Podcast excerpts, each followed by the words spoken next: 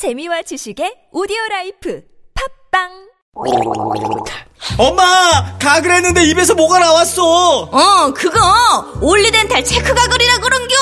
지금 쓰고 있는 가글 사용 후 확인해 보셨나요? 무색소, 무알콜, 무계면활성제의 올리덴탈 체크 가글은 쉽게 나온 입안의 이물질을 눈으로 확인할 수 있습니다. 딴지마켓에서 판매 중입니다. 고민을 넣어주는 친구 쇼한 침대 슈행 침대가 고민을 들어준다고?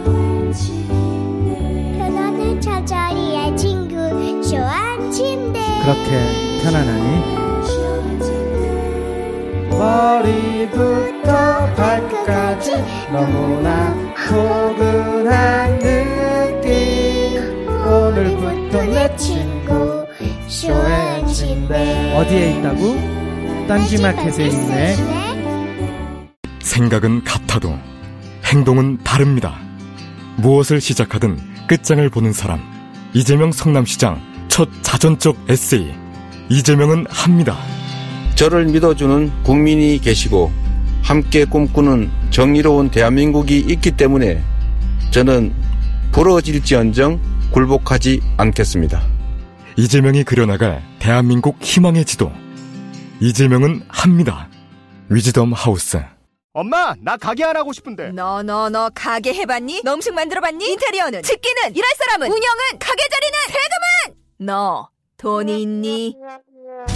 나는 요술램프 몬스터 셰프다. 네가 원하는 모든 것을 들어주마. 맛집의 맛을 똑같이 만들어 주실 수 있어요? 맛뿐만 아니라 돈과 청음의 모든 비법을 알려주겠노라. 야하 이젠 걱정 고민 끝 네이버 검색창에 몬스터 셰프라고 쳐주세요. 상담 문의 02-458-8838 몬스터 셰프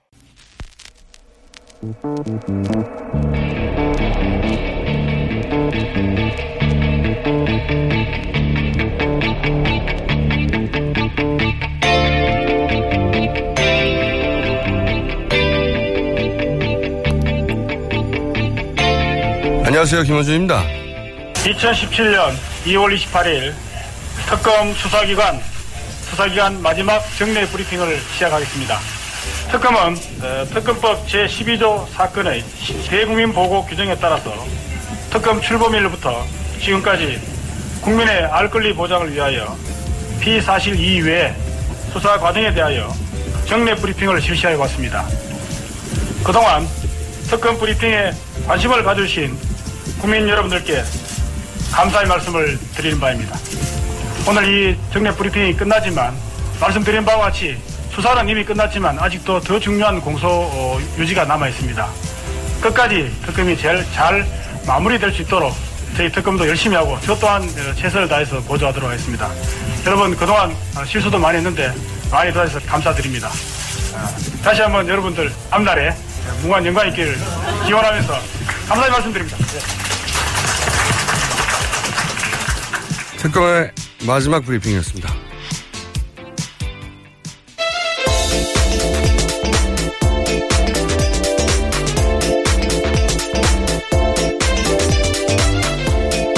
시사인의 김은지입니다. 예. 방금 저희가 이제 어, 마지막 브리핑 어, 이규철 특별검사의 이 특검법에 수사 과정 브리핑을 넣었던 게 이게 신의 한 수였어요, 사실. 네, 그렇죠. 법으로 보장되어 있었습니다. 예. 그래서 수사 과정을 중간에 이야기한다느니 뭐 기타 자본들이 굉장히 나올 수 있었거든요. 법에 넣어버렸기 때문에 어, 공식적으로 굉장히 앞으로 특검 다 이렇게 해야 될 거라고 봐요. 예. 브리핑 사항을 특별 검사를 한다는 게 사실은 그러고 보니까 우리나라 첫 특검이 언제인지 아세요? 조폐공사 아, 그때 아닌가요? 기자가 맞군요. 그게 저는 기억이 나요. 그때 이제 조폐공사 파업을 했는데 그 파업을 이 술자리인가 그랬을 거예요. 당시 공안부장이 저 파업은 검찰이 공안 정 조성을 위해서 유도한 거야. 예, 기자들과의 술자리에서 네. 그랬죠. 예. 그렇게 말을 하자 갑자기 수사 대상이 검찰이 된 겁니다. 원래 사건을 검찰이 수사해야 되는데 수사 대상이 검찰이 되니까 그러자 이제 미국에 있는 특검 제도를 우리도 도입해야 된다고 해서 특검이 시작된 거거든요. 그 이후로 이제 가장 어, 지금 특검 말고 그 이전까지 가장 유명했던 건 삼성 특검이죠. 그 이- 김영철 변호사가 네네. 내부 공헌하면서 시작된 그때 그때는 어 지금보다 두 배의 크기였어요. 어 40명이었고 어 그리고 90일 했고 제 기억으로는 그리고 4조 몇천억을 차단했어요. 근데 참 그 차명 계좌를 찾아냈는데 그 차명 계좌가 이 특검 덕분에 합법화됐죠. 그렇죠. 예. 이건희 회, 회장의 공식적인 큰, 재산이 됐죠. 예, 삼성에게 큰 도움을 준 특검으로. 삼성의 힘이죠. 삼성의 힘. 그 이후 최근 뭐 이명박 박근혜 정권만 해도 BBK 특검이 있었고 네, 디도스도 그렇죠. 있었고요. 디도스 내곡동, 내곡동 사저. 사저, 예. 가장 최근에 두 특검인 디도스 내곡동 사저 특검 둘 다 제가 이 특검 출범에 결정적인 기여 혹은 관여를 한 제가 그런 사람이에요. 대곡동 사전은 주진우 기자의 특종으로 알고 있는데요. 어디서 했, 겠어요 예. 저, 저랑 같이 만났어요, 그 사람. 예. 아, 하지만 그런, 그 특검도 다 면접원 주고 끝났거든요. 그래서 특검 해봐야 뭐 소용없다 이런 얘기 많았죠. 예, 심지어 그 건 같은 경우에는 한 건이었거든요. one point라고 네. 할수 있는데 이번에는 14건 플러스 알파입니다. 14건 하다가 인지된 사건까지 한다라는 네. 건데 디도스 때는 신의 영역이다 하고 끝났고. 예, 윗선을 아는 것은 신의 영역이다. 예. 내곡동 사저 특검도 아무도 벌을 받지 않았어요. 예. 그래서 이번 특검이라고 별 수 있을까 했는데 이 대통령을 수사 대상으로 한 것도 최초고 그리고 특검 본연의 의미가 이제 정부로부터 독립적이어야 한다. 어, 검찰이 뭐 결, 결국 정부 기관이니까요. 그런 의미를 완전히 살린 최초의 특검. 정말 제가 보기에는 기립 박수를 받아야 된다. 네. 저희 제작진도 그렇지만 맨날 박수 치거든요. 예. 어, 저희 방송을 들으시는 모든 분들이 아마 예, 기립박수를 받아 마땅한 어, 특검이었다고 생각하실 거고 이게 이제 아, 큰일이에요 큰일. 앞으로 모든 특검은 이제 이 특검하고 비교가 될 거예요. 니네는 왜 그러냐. 그리고 어, 특검이라는 제도가 존재하는 한 계속해서 이제 회자 되겠죠. 어떤 기준을 마련해서 기준. 특검은 이 정도는 해야 한다 하고 기준을 팡 만들어버렸죠. 예. 이런 특검이 연장되지 않으면 이거는 제가 보기에는 역사적으로 어, 죄를 짓는 거다. 정세균 의장의 정치적 결단 대단히 필요한 시점입니다. 자, 특검 이야기 계속 정리해 볼까요? 예. 네, 박 대통령이 헌정상 처음으로 뇌물죄 피의자로 입건됐습니다. 어제 특검이 종료되면서 발표한 건데요. 원래는 시한부 기소 중지 검토도 했었는데 기소 중지하지 않고 검찰이 수사할 수 있도록 입건해서 넘기겠다라는 거죠. 원래는 기소 중지 상태로 종결을 하겠다고 했는데 좀 차이가 있어요. 저도 이제 물어봤는데 어 검찰 출신 분들한테 그러니까 법적으로 큰 차이는 없는데 실무적으로는 차이가 있다. 상징적으로도 차이가 있고 뭐냐면은 이 기소 중지라는 건 수사를 다 하고 이제는 기소 단계만 남았는데 지금 당장은 하지 못한다. 그 행방불명이든 혹은 해외에 있거나 네, 예. 혹은 그렇죠. 대회에 있거나 예. 대통령이어서 불소추 불소추 특권이 있거나 예, 예. 그래서 당장은 못한다 이건데 이렇게 피의자로 입건만 하는 거는 수사가 계속 이어진다. 우리 바로 할 수 있죠. 예. 네, 검찰에서요. 어, 그래서 저는 그런 생각도 들어요. 특검이 특검 연장이 가능할지도 모른다는 일말의 기대를 안고서 이렇게 한 게 아닐까. 예. 이게 이제 오픈 결말이거든요. 영어로 치면. 그런 그래서 출국 금지도 하지 않은 게 아닌가. 만약 기소 중지였다면 출국 금지까지 하고 제가 보기에는 했을 것 같은데. 자. 이 팀이 어쨌든 수사를 계속하면 저는 웬만한 비리는 결국 다 밝혀질 수 있다. 전망하는데 어쨌든 시한부 기소 중지가 아니라 예, 입건만 했어요. 예, 나쁜 게 아닙니다. 예. 자 관련 그 특검이 1차적으로 어쨌든 우선적으로는 지금까지는 종결되면서 내놓은 몇 가지 결론들 중에 짚어볼 만한 게 또 뭐가 있어요? 예, 또 어제 최순실 씨와 박 대통령 공모 뇌물액에 대해서도 밝혔는데요. 433억 원에 달한다라는 겁니다. 삼성전자가 비덱스포츠에 준 돈은 78억 가량인데요. 그 전체 규모는 213억이고요. 또 미르와 K스포츠 재단 관련해서 204억, 또 한국 동계 스포츠 영재센터와 관련해서 216억 해서 총 220억으로요. 이렇게 해서 뇌물 금액이 나오게 된 거죠. 음. 뇌물이 이 정도 되면 말이죠. 그 이 사태 초기에 여러 번 언급했었지만 뇌물액이 1억이 넘어가면 네, 10년 이상이거든요. 네. 네. 이 정도 되면 거의 뭐 무기징역 나올 수 있는 정도의 액수긴 한데 예, 유죄가 인정되면 그렇죠. 유죄가 인정돼야 예. 되는 거죠. 예. 공소유지도 굉장히 큰 산입니다. 특검 입장에서는요. 맞습니다. 예.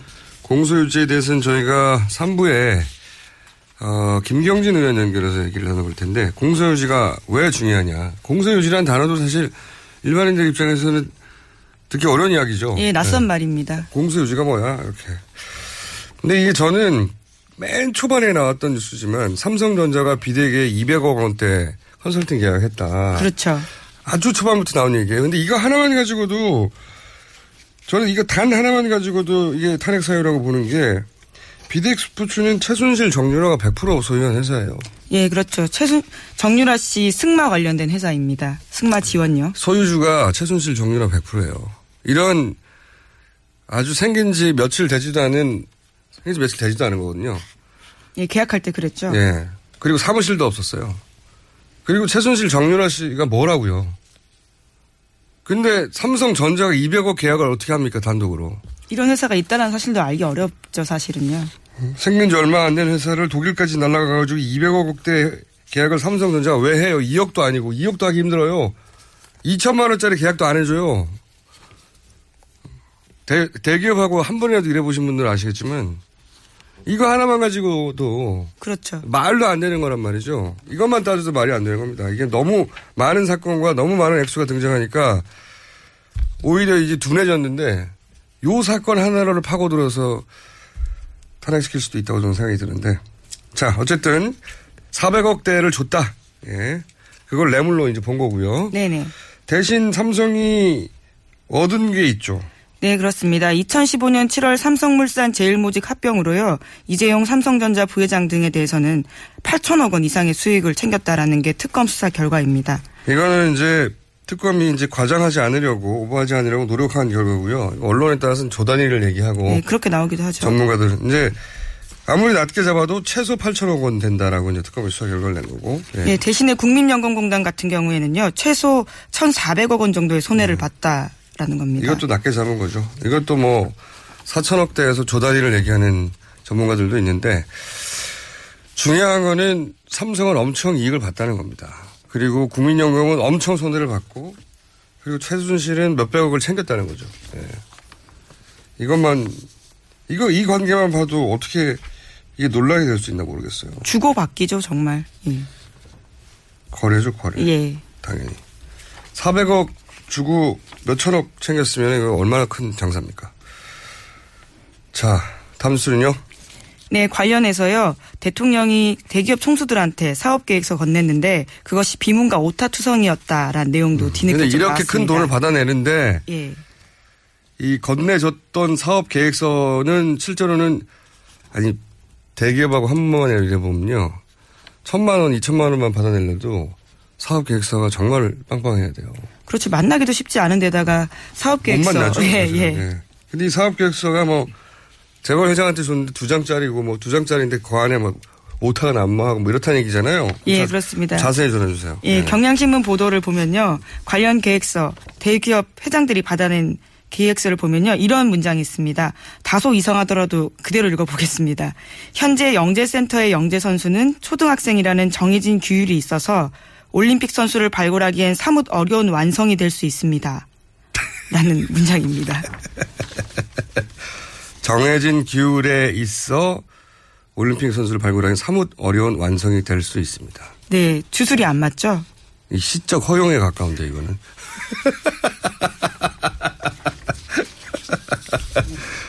그게 어쨌든 이런 이런 내용들로 차 있는 계획서를 주고 그것도 이제 재벌 회장들에게 예, 오타도 있습니다. 선수 출신 지도자라고 써야 되는데요. 선수 출진 지도자라고 써놨습니다. 거기 뭐 오타 그거 말고도 있더라고요 보니까. 근데 이게 얼마나 박근혜 대통령이 그 최순실의 꼭두각시라고 불리기 합당한 일을 한 건지 드러나는 거죠. 이게 읽어보지도 않은 거예요. 예. 그 최순실 씨는 또 얼마나 허접한 수준으로 재본의 돈을 털었는지도 드러나는 거예요. 이- 이런 거 가지고 털었어요. 그- 이거는 그냥 요식행위였다는 거죠. 예, 주면 돈 주는 거죠. 네. 입금하는 거죠. 그러니까 대, 통령 주장대로 훌륭한 회사, 뭐 기술, 사람이 있어서 소개했을 뿐이다. 하면 최소한 그 계획서를 읽고 했어야 되는 건데 그래야 훌륭한지 아닌지 본인이 판단할 거 아닙니까? 이거 뭐 내용 확인도 안 하고 그냥 재벌들한테 무슨 빚쟁이 청구서 내밀듯이 내민 거예요. 대통령이라는 이유 하나로. 내용이 이렇다는 겁니다. 예. 아니 이제 해먹어도 말이죠. 우리가 이제 깜짝 놀라는 거 있잖아요. 와, 대단하다. 적어도 대통령에 걸맞는 수준, 규모, 어, 그런 걸 생각할 텐데 이게 뭐 오탄하고 뭐 비문이 있고 말도 안 되고 두 장짜리에다가 허접한 이런 걸로 뭐 수백억씩 뜯어냈다고 하니까 저는 불법을 따지기 이전에 너무 부끄러워요, 이게. 막상 받아든 재벌 회장들도 굉장히 당혹스러웠을 것 같습니다. 아, 재벌 회장이 이게 읽- 읽었겠어요. 밑에 줬겠죠. 실무자들, 네. 예. 주긴 했겠지만 실무자 선에서 막 우- 비웃었겠죠. 물론 이런 걸 가지고 몇백억을 내야 합니까 이렇게. 이게 조폭도 못 되고 이거 동네 양아친구예요. 이런 두 장짜리에다 막 말도 안 되는 말 써가지고 이게 뭡니까 정해진 기율에 있어 올림픽 선수를 발굴하기엔 사뭇 어려운 완성이 될 수 있습니다.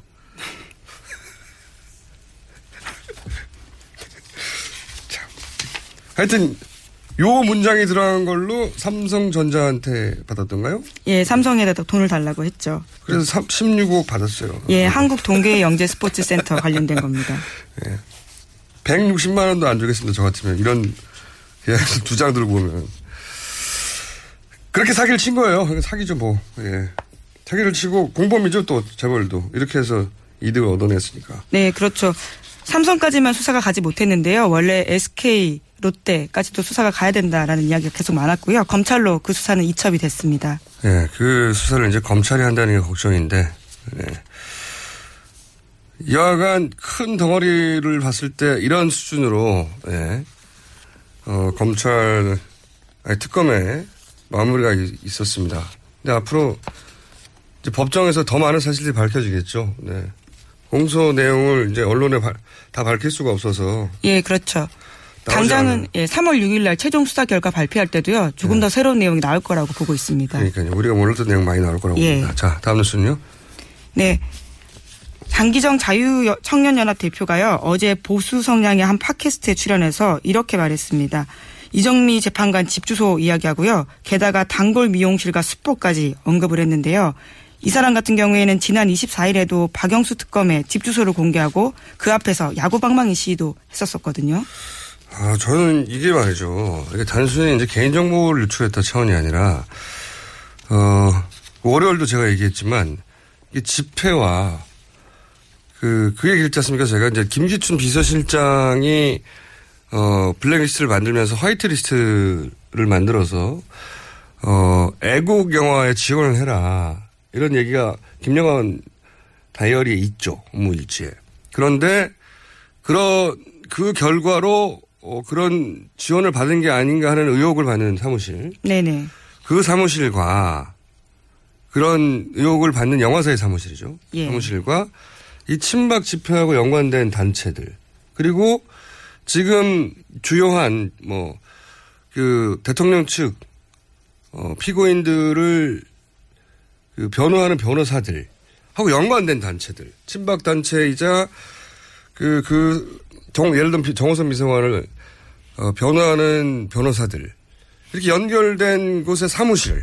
네, 뿐만 아니라 사무실. 예. 가짜 뉴스 생산지로 의심받고 네. 있는 곳까지도요. 노코들의 예. 사무실. 예, 예. 다 같은 건물에 있었다는 걸 우연히 발견했잖아요. 취재하다가. 그래서, 야, 이거 그러면 청와대에 어떤 지시를 받고 화이트 리스트로 지원받은 영화사도 거기 있고 단체도 거기 있고 집회 관계자도 관계 단체도 거기 있고 가짜뉴스 단체도 거기 있습니다. 이건 뭐 단일한 컨트롤 타워 안에 있는 거 아닌가 이런 의문을 가지는 게 너무 자연스럽죠. 합리적이죠. 그런데 이제 그런 집회에 그 최선봉에 서 있는 분이죠. 예, 자유 청년 연합. 이분이, 어, 박영수 특검 집 주소를 공개했었거든요. 예, 지난 24일에 그랬죠. 어떻게 어떻게 하면 집 주소는 알 수가 있어요. 기자들도. 네, 아파트 정도까지는 알수 그렇죠. 있습니다. 예. 뭐 재산 공- 공직자들은 재산 공개가 되거든요. 그러니까요. 근데 이게 정확한 동호수는 알 수가 없어요. 그렇죠. 그것도 굉장히 취재 영역입니다. 이거 어려워요. 예. 기자들도 찾아내기 어렵습니다. 근데 보수단체 대표가 이 동과 호- 박 특검의 동, 호수 얘기를 하고요. 또 박 특검이 어디에 멤버십이 있는지, 어디 사우나에 가는지, 그 사우나에서 어, 뭐 어떻게 하고 있는지 이거 다 얘기했거든요. 이거는 기자들도 알 수가 없는 거예요. 절대로. 게다가 그 이번에는 이제 그 이정미 재판관이요. 네, 재판관에 대해서 어디 어디 미용실에 자주 간다. 이거 어떻게 합니까? 이건 사찰 정보거든요. 이건 정보기관 수준에서는 알 수 있는 거지. 야. 그래서 의심하는 겁니다. 더더욱이. 이 시청, 오늘도 이제 시청에 침박 집회했을 텐데, 다른 병 다 제외하고, 그냥 무대 음향, 영상 장비. 네네. 제가 이제 그 주말에 가서 볼 때마다 정말 대규모거든요. 저게 견적이 얼마나 나올까요? 전문업체한테 제가 물어본 적이 있어요. 그, 요, 요 안에 있는, 그러니까 광화문, 이렇게 시청을 중심하니까 시청 요 탁 동그라미 안에 있는 그 장비만 얼마가 들어갈 거 같냐? 그랬더니 견적을 저한테 얘기해 준 게 2억 얘기하더라고요. 그럼 몇 번 했습니까? 지금 10번이 넘어요. 그것만 해도 수십억이에요. 이 두 비용이 다 어디서 나왔나. 굉장히 의심스럽다. 컨트롤 타워도 의심스럽고, 비용의 출처도 의심스럽고, 예. 예, 저도 지난주에 한 전직 보수단체 대표가 그 고위직 출신과 통화한 적이 있는데요. 억 원대가 든다라는 이야기 하더라고요. 그러니까요. 예. 저- 저는 업체한테 물어봤어요. 업체한테. 이거, 이런 일 전문을 하는 업체한테 쭉 보더니 바로 견적이 나오죠. 자기들 일이니까. 어, 2억대 최소 들겠다고. 근데 이거는 다른 비용 다 빼고 그냥 거기 세팅만 말하는 거예요. 사람이 움직이거나 뭐 버스 뭐다 빼고 나서.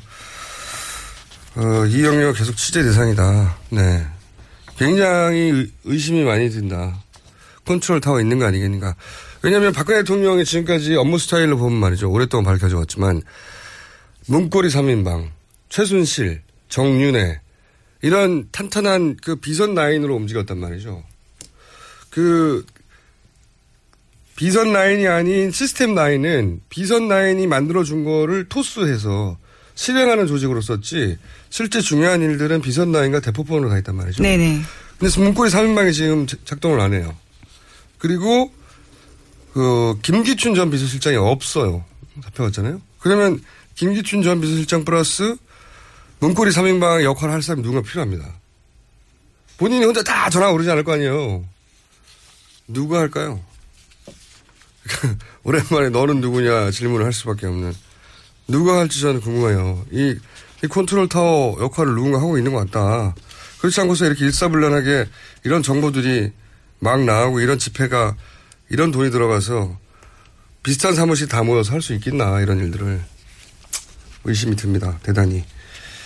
탄핵 그 심판과는 무관하게 이 영역은 계속 취재해야 될 거라고 봅니다. 자, 시간이 제목 정도 한두 개를 읊을 수 있을 시간 정도 되네요. 예.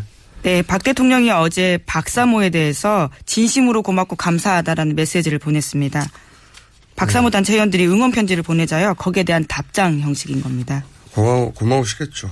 예, 당연히. 그가 뭐 고마운 거는, 어, 박 대통령 입장에서 참 고마울 수밖에 없죠. 그거는. 근데 시점이 참 공교롭게요. 오늘 서울 도심에서 대규모 탄핵 반대 집회 열리잖아요. 예. 격려한 걸로 보이는 거죠. 많이 나오라고 하는 예. 격려이기도 예, 이- 예.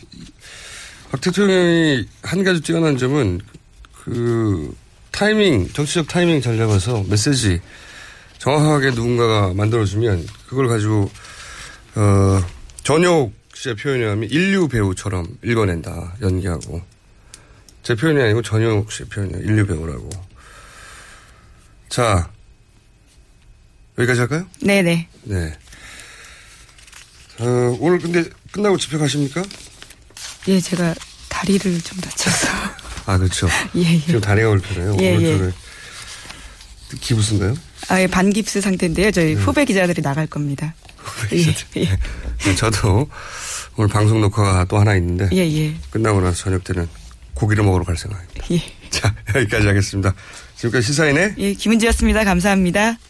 아무도 묻지도 따지지도 않고 가입하셨다고요? 보험은 너무 어려워요. 걱정 마십시오. 마이보험 체크가 도와드립니다. 1800-7917 마이보험 체크로 지금 전화 주세요. 1800-7917 이미 가입한 보험이나 신규 보험도 가장 좋은 조건을 체크해서 찾아드립니다. 인터넷 한글 주소 마이보험.com 또는 카카오톡에서 아이디 검색 마이보험을 친구 추가하여 상담하실 수 있습니다. 여성 여러분, 골반이 삐딱하면 허리가 아파요. 아, 아랫배가 나와요. 골반이 바로서야 건강도 아름다움도 바로섭니다. 바디로직을 입으세요. 토크밴드의 입체적인 탄력이 틀어진 골반을 바로잡습니다. 간편하고 확실한 골반 교정 타이즈. 바디로직. 삐딱한 남성 골반에도 역시 바디로직. 바디로직의 효과를 못 느끼셨다면 100% 환불해드립니다. 자세한 환불 조건은 홈페이지를 참조하세요. 굶고 뛰고 땀 빼고 다 해봤다. 그래봐야 소용없었다. 다이어트는 결국 먹는 게 문제다! 동결건조 채소와 곡물, 단백질, 그리고 효소와 비타민, 미네랄로 만든 다이어트 전용 그린 스무디로 하루 한두 끼만 바꿔 드세요. 검색창에서 비타샵을 검색해 주세요.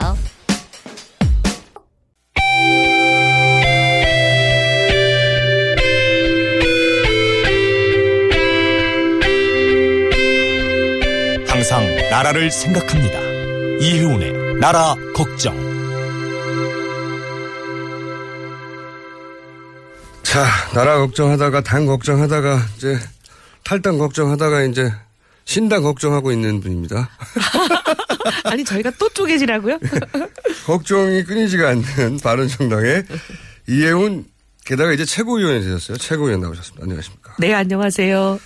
자, 어, 요즘 이 전국이 이제 아 시끄러워요. 정치 여의도가 시끌시끌 들썩들썩해요, 그죠? 원래 시끄러웠지만 뭐 최대로 시끄러운 것 같아요. 점점 시끄러워져서 유사이래. 앞으로 한 2주 후면 더 크게 시끄러워지겠죠. 예, 결론 나면. 그렇게 되면 여의도가 시끄러울 일은 별로 없을 것 같아요. 왜냐하면 국회는 어쨌든 승복한다는 게 입장이니까 네. 광화문이 시끄러워지겠죠. 또는 대한문이. 어느 쪽으로 결론이 나든 시끄러워지긴 할 텐데 물론 뭐 탄핵이 인용되면 촛불 집회가 한두 번이 더 있을 수는 있어요. 제가 보기엔. 예. 그러니까 뭐 성과에 대해서도 얘기하고, 얘기하고 앞으로 예, 앞으로 또- 남은 것들에 대해서도 예. 얘기하고.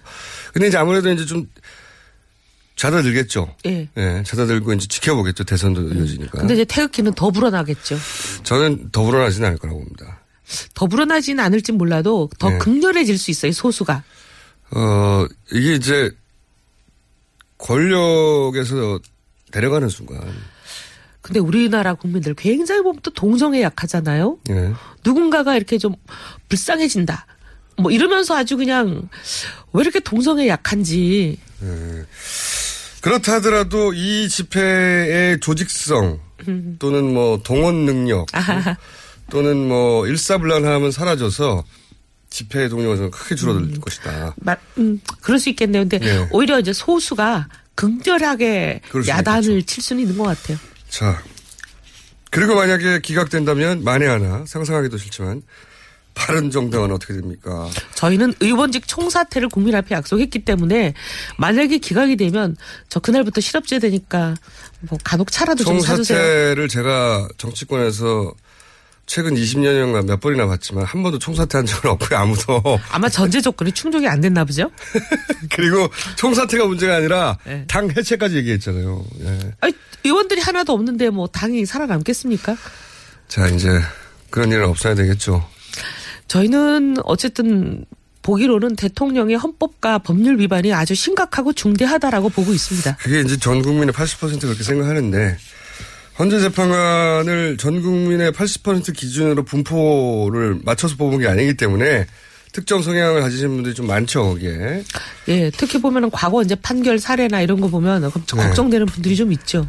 자, 그 얘기는 이제 우리끼리 해봐야 소용없고. 네, 네, 맞습니다. 오늘 우리끼리 해 보면 소용 있는 이야기 중에 최근에 김문수 어, 요 집회에서 얘기하는 게 생각나는데, 김문수 전 도지사는 왜 이렇게 적극적으로 최선봉에 서 계신 거예요, 갑자기? 아니 뭐 제가 탄핵 그, 기각론에? 제가 그분 속에 들어가 본 적은 없지만 네. 그냥 이렇게 밖에서 관전하는 사람 입장에서 보면 왜 저럴 저럴까 하면 가능성이 제일 높은 시나리오는 이제 보수가 후보가 없다. 특히 이제 지금 방금 뭐라고 하시려다가 네. 그냥 단어가 실수로 나온 거죠? 제가 뭐라 네, 그랬죠? 무의식 중에 나오신 게 있어요. 네. 자, 계속 해 주십시오. 아, 걱정되네요. 네. 근데 이제 막 태극기 부대가 네. 지지할 후보가 없다. 뭐 한교안은 못 나오지 않겠느냐. 저렇게 권한대행의 권한대행을 만들면서 그리고 박근혜 정부의 책임이 가장 많은 1차 책임자가 그래서 자기가 무주공산을. 선점하려고 했다? 그런 생각을 갖고 저러시지 않을까. 왜냐하면 이해가 그러다가 기각돼 버리면, 아, 인용돼 버리면요.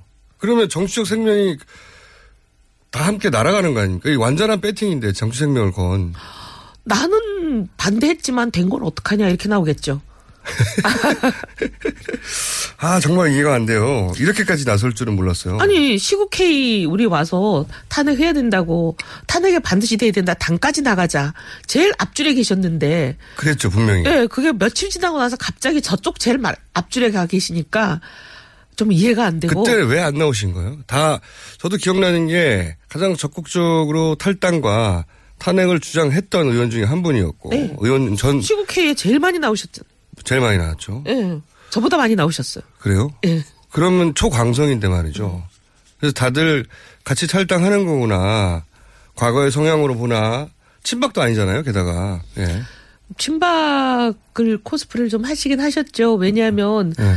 총선 전에 이럴 때 보면 아니 대구에 수성구에 꽂아주는 거는 친박으로 전환 안 했으면 꽂아주나요. 뭐 그렇게 생각할 수도 있지만 이 정치 이력 전체를 보면 그렇죠. 예, 친, 진성 친박이라고 친박으로 산 거는 아주 몇 개월이고 뭐 총선 때 잠깐 그랬다고 예. 반박으로 사신 예. 게뭐 십수년이니까 그런데 그렇게 하다가 왜 탈당을 안 했고 왜 이렇게까지 나설까? 바른정당 내에서의 분석은 없습니까? 아까 말씀드린 대로 이제 보수의 태극기 부도회가 떠밀어주는 후보가 되려고 저런다 이성을 상실한 게 아니냐 이런 얘기를 하시는 분들이 있죠. 그거 말고 무슨 내막은 없어요. 그거는 나중이고요. 네. 그러니까 애초에 왜 바른정당에 합류를 안 한 거죠?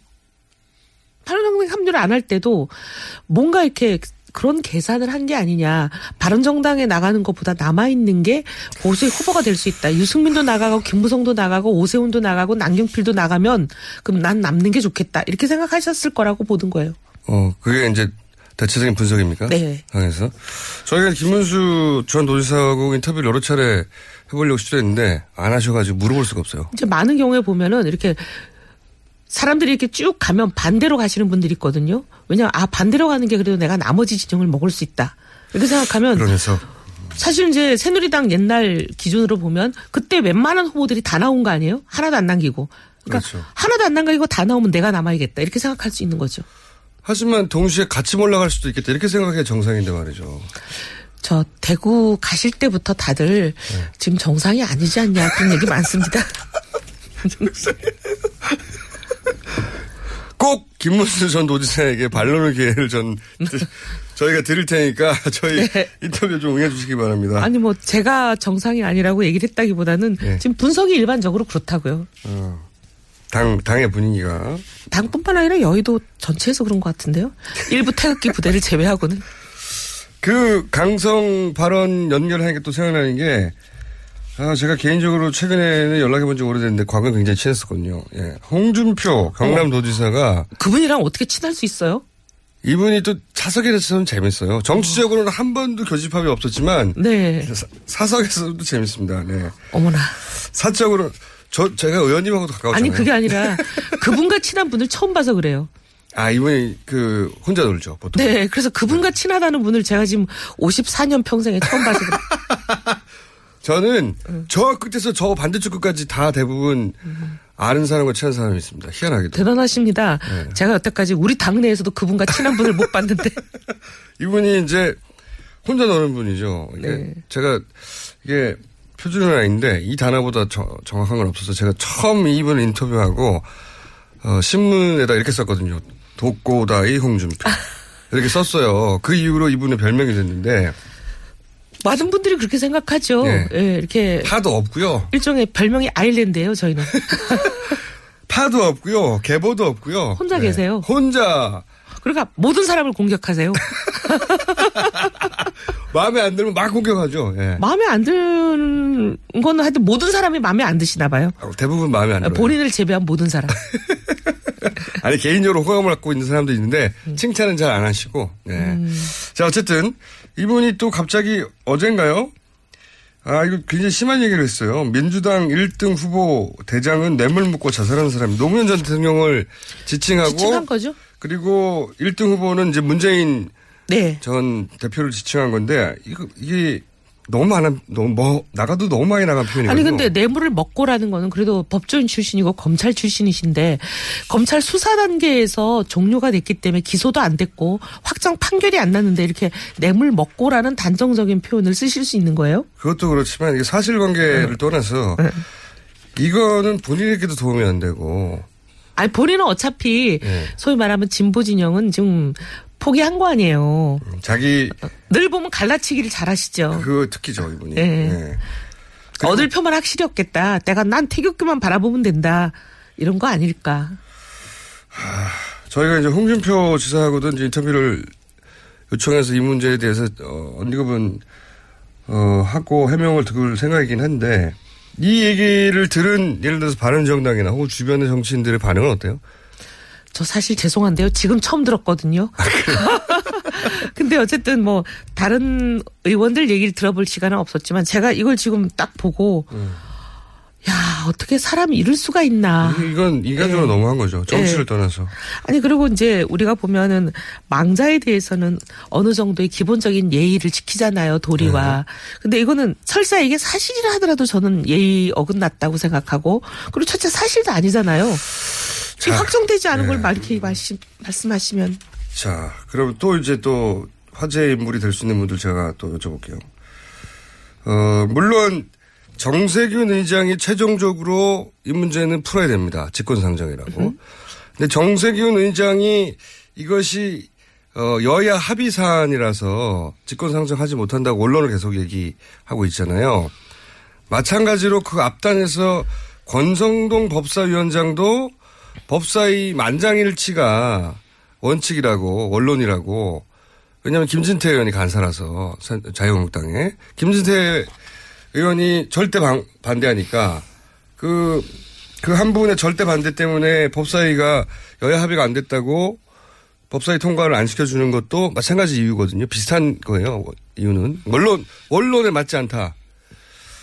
우리 국회가 원론대로 아는 적이 참 많은데 이번엔 다들 원론을 얘기하고 있는데 아니 근데 저는 좀 이해가 안 되는 게 직권 상정을 할 수 있는 기준으로 네. 국가 변란 뭐 전쟁 이런 거 포함이죠. 그다음에 천재지변 해놓고 등에 준하는 국가 비상사태라고 돼 있어요. 네. 그러니까요.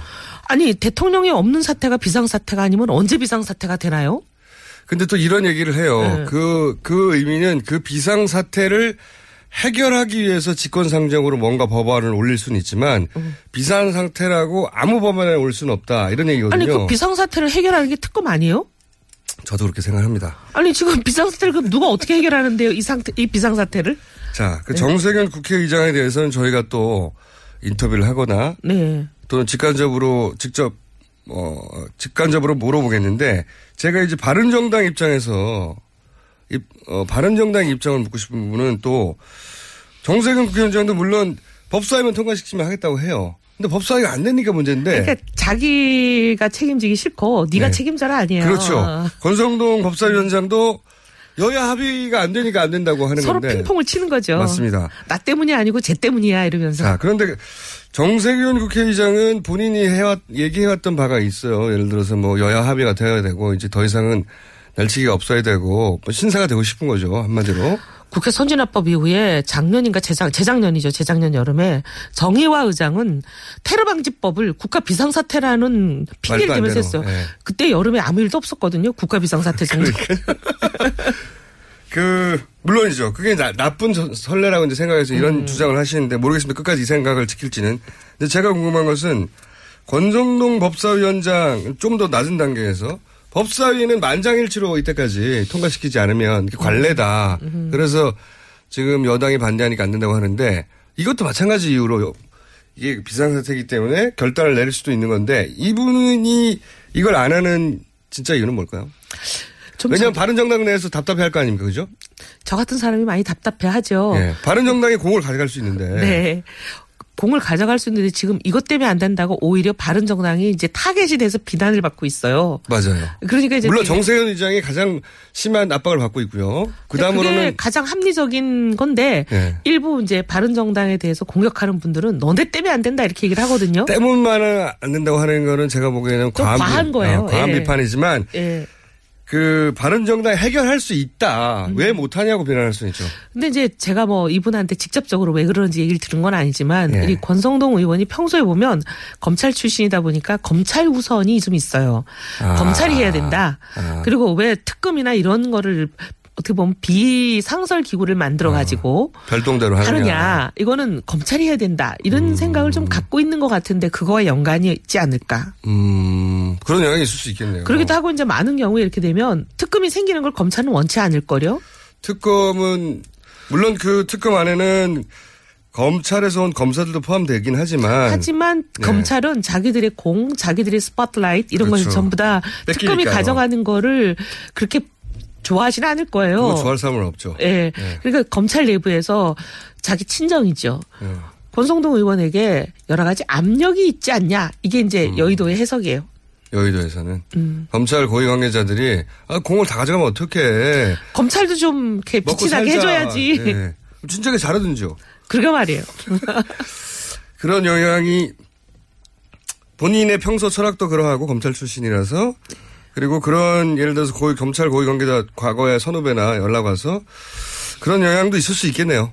좀 뭐 그렇지 않겠냐. 다들 음. 그렇게 생각하죠.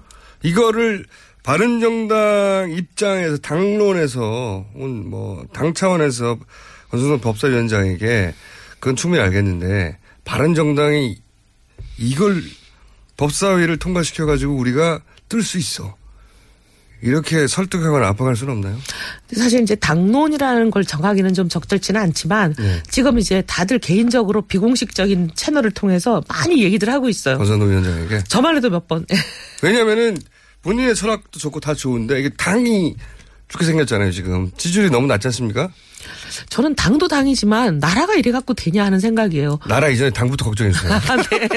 알겠습니다. 나라보다 당이 더 문제가 빨리 생길 것 같아요. 그러니까요. 네. 2주 후에 당이 어떻게 될지 몰라요.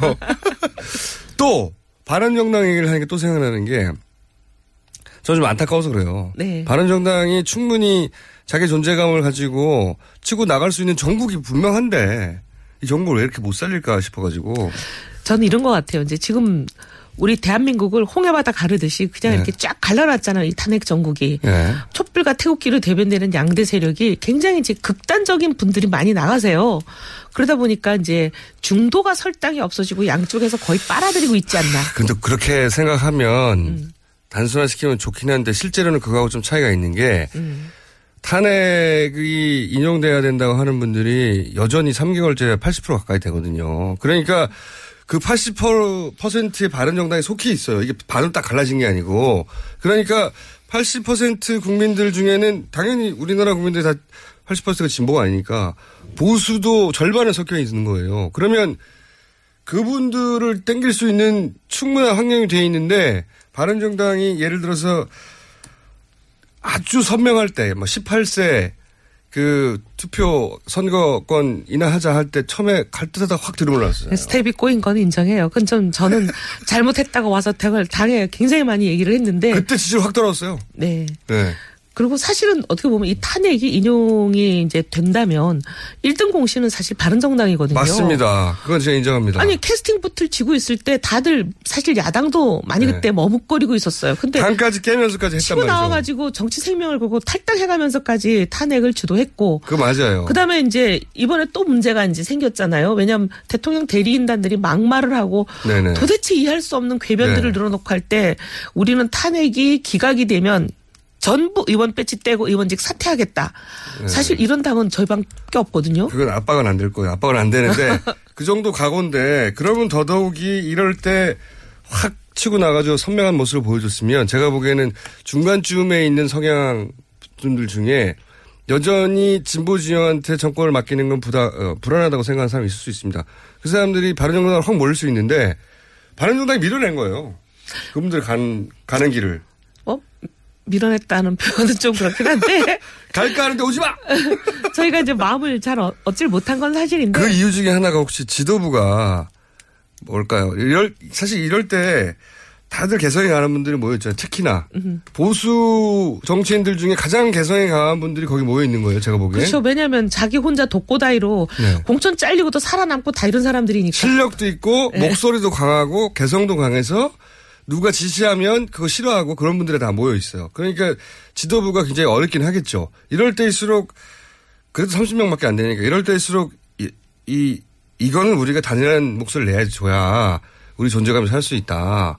하고 확 치고 나가는 지도부가 아닌 것 같다는 생각이 제가 들어요. 너무 착해요. 너무 착하고 저는 이번에 이제 제일 그 그 지도부라 하면 여기서 누구를 당 대표님, 원내 대표님이 이제 지도부로 불리죠. 예. 근데 이번에 그중에 황교안 탄핵에 대해서도 우리는 참여하지 않겠다. 제가 이거 보고 기겁을 해가지고 예. 왜냐하면 아침에 우리가 9시에 최고위원 회의를 하고 10시쯤 끝나서 각자 이제 자기 일로 돌아갔는데 불과 몇 시간 후에 이게 당의 공식 입장으로 발표가 된 거예요. 아, 최고위원 회의가 거치지 않고요? 예. 최고위원 회의할 때는 이제 그런 게 결정이 되지 않았어요. 근데 전 너무 놀라가지고 이 정도 중대한 사안을 결정하려면 그래도 최고위를 비상소집을 하든지 했으면 좋지 않냐 했더니 뭐 급해서 그랬다라는 게 이제 그, 답변이긴 한데 네. 아무리 아니 그래도 이런 걸 정하려면 최고위원 정도는 모여서 의견을 들어야죠. 근데 어쨌든 그랬는데 그것도 중요하지만 더 중요한 거는 이제 판사 출신들도 계시고 이러다 보니까 좀 약간 맹꽁이 같아요. 자기 당의 지도부를 맹꽁이, 특히 맹꽁이가 누굽니까? 아, 있어요, 하여튼. 그래갖고는 뭐라 그래야 되냐면 너무 이렇게 법의 자꾸 해석에 그냥 매달리시는 거예요. 아. 이번에도 탄핵을 제가 아니 왜 한- 한교안 탄핵을 왜 불참합니까 하고 이제 따졌더니 들어오는 답이 네. 이거는 법적으로 자기 재량권에 해당하는 재량권을 행사한 거라 네. 이거는 불법이라고 탄핵이 인용이 될 수가 없다. 네. 인용이 될 수 없는 일을 우리가 하면 바른 정당이 바른 정당이 아니지 않냐 이런 어떻게 보면 굉장히 좀 도덕 교과서 같은 얘기를 하세요. 여기서 그럼 맹꽁이는, 어, 주호영 원내대표를 말하는 거예요? 판사 출신이신데? 제가 하여튼 맹꽁이가 누군지는 다 말하는 거가 마찬가지인 것 같은데요? 당 대표와 원내 대표 분들이 너무 착하다. 그리고 또 맹꽁이 같다. 그 법조인 출신이라서 그런지 판사 출신이라서 그런지 너무 이렇게 법조문에 매달린다. 여기 세 가지를 합치면 주호영 원내대표. 해석은 자유에 맡기겠습니다. 그러면 정병국 대표는 잘하고 있습니까? 아, 우리 정병국 대표님 너무 마음이 약하고 네. 마음이 좋으세요. 그거를 정치적으로 표현하면 뭡니까? 우유부단한 겁니까? 우리 진행자께 권한을 드릴게요. 네. 그럼 해석하실 수 있는. 1번 우유부단. 2번 매우 우유부단. 저는 사지선다 정도는 돼야 돼요. 3번 철저히 우유부단. 아니 근데 그게 이제 부드럽다가 어떨 때는 굉장히 우유부단하다고 비칠 수 있잖아요. 혹은 그 정치적으로 우유부단하면 굉장히 치명적인 계기도 하잖아요. 부드럽고 이제 포용하고 이런 게 좋은 장점도 될 수 있는데 지금 같은 탄핵 정국에는. 그게 자칫 잘못하면 생직사인데. 어떻게 보면 팀이하다 또는 뭐 너는 왜 왔다 갔다 하냐 이렇게 이제 비난을 받을 소지가 있거든요. 팀이 왔다 갔다. 네. 그게 더 좋네요. 팀이 하다로 하죠. 그러면. 이거 표준어 맞나요? 다 알아듣긴 합니다. 자, 그러면, 어, 한 분은 맹꽁이, 한 분은 팀이 하다로 절, 결정하겠고. 정운찬 전 총리는 여기 바른정당 들어갑니까? 국민의당 들어가실 것처럼 저희 방송에 나와서 얘기하다가 아직도 안 국민의당이 약간 좀 박지원 대표였나요? 얼마 전에 약간 제가 그런 뉴스 봤는데 예. 예. 표현이 좀 상당히 어우 좀 불편하시겠다. 제가 이런 개문 발차. 네, 예. 개문 발차. 네, 문 연차 가버린다. 네. 자꾸 안 들어오면 이런. 근데 그런 거는 조금 좀 불편하실 것 같긴 한데 저희는 바른 정당에 들어오시기를 바라고 있습니다. 접촉이 있긴 있고요. 누군가 하고 있겠죠. 하고 있죠. 자, 저희가 20초밖에 안 남았는데 네. 유승민 의원이 아, 왜 꼭 20초 남겨놓고 중요한 질문하세요? 아니, 중요한 질문이 아니고요. 네. 섭외 좀 해주세요. 유승민 의원이 저녁 방송만 나가시고 네. 저희 아침 방송을 안 나가세요. 아침에 못 일어나시나? 누구처럼? 근데 유승민 의원에 대해서 저 제가 광고할 수 있는 기회를 한 번 주시면 좋습니다. 그럼 제가 섭외 지금부터. 저, 저희가 보통 안내 나가는 시간인데 제가 직권으로 아니 지금 말고 네. 후불로 한 아니, 번을 달라고요. 일단 1분 요약본을 한번 해보세요. 대통령 되시면 이분만큼 나라를 잘 끌고 갈 준비된 사람이 없습니다. 전문성뿐만이 아니라 균형 감각, 그다음에 국민들 중도에 딱 맞춰져 있는 그분의 이념 좌표. 네. 아 그렇게 네. 세 가지밖에 없네요. 제일 중요한 세 가지. 아니 근데 저는 저도 유승민 의원의 뭐 발언이나 또는 인터뷰를 보면서 아, 괜찮다. 대화가 되는 보수다. 이렇게 생각이 왔거든요. 근데 한 가지 이 정국에서 지금 정국에서 아- 안타깝다 아쉬운 건 뭐냐면 이 TK 정서가 본인에게 요구하는 바 가 있을 거 아닙니까 당연히. 그거하고 좀 다르죠. 예. TK 정서가 요구하는 바를 당연히 지역구 의원으로서는 수용해 나가야 되는데 지금은 전국구 정치인으로 커야 되는데 그죠? 전국구 정치인 전국을 바라봐야 되는데 지금 행보 중에 보면 아 이거는 TK 정서에 발목 낀 결정들이 있는 거 아닌가? 예를 들어서 뭐 보수 단체와의 단일 아, 보수 보수 후보 단일화? 보수 후보 단일화 같은 거 음. 같은 것도 단일화는 새, 새누리당, 자유당이죠. 자유당과 합치겠다는 게 아니라 그렇다 그 하더라도. 후보보다 이길 수 있다는 거죠. 자 여기까지 하고 네. 섭외를 부탁드립니다. 다음 아, 진짜 한번 주셔야지 섭외하는데. 같이 나오시든가요. 네, 알겠습니다. 지금까지 이혜훈 의원이었습니다. 저는 김호준이고요. 잠시 후에 3부에서 다시 뵙겠습니다.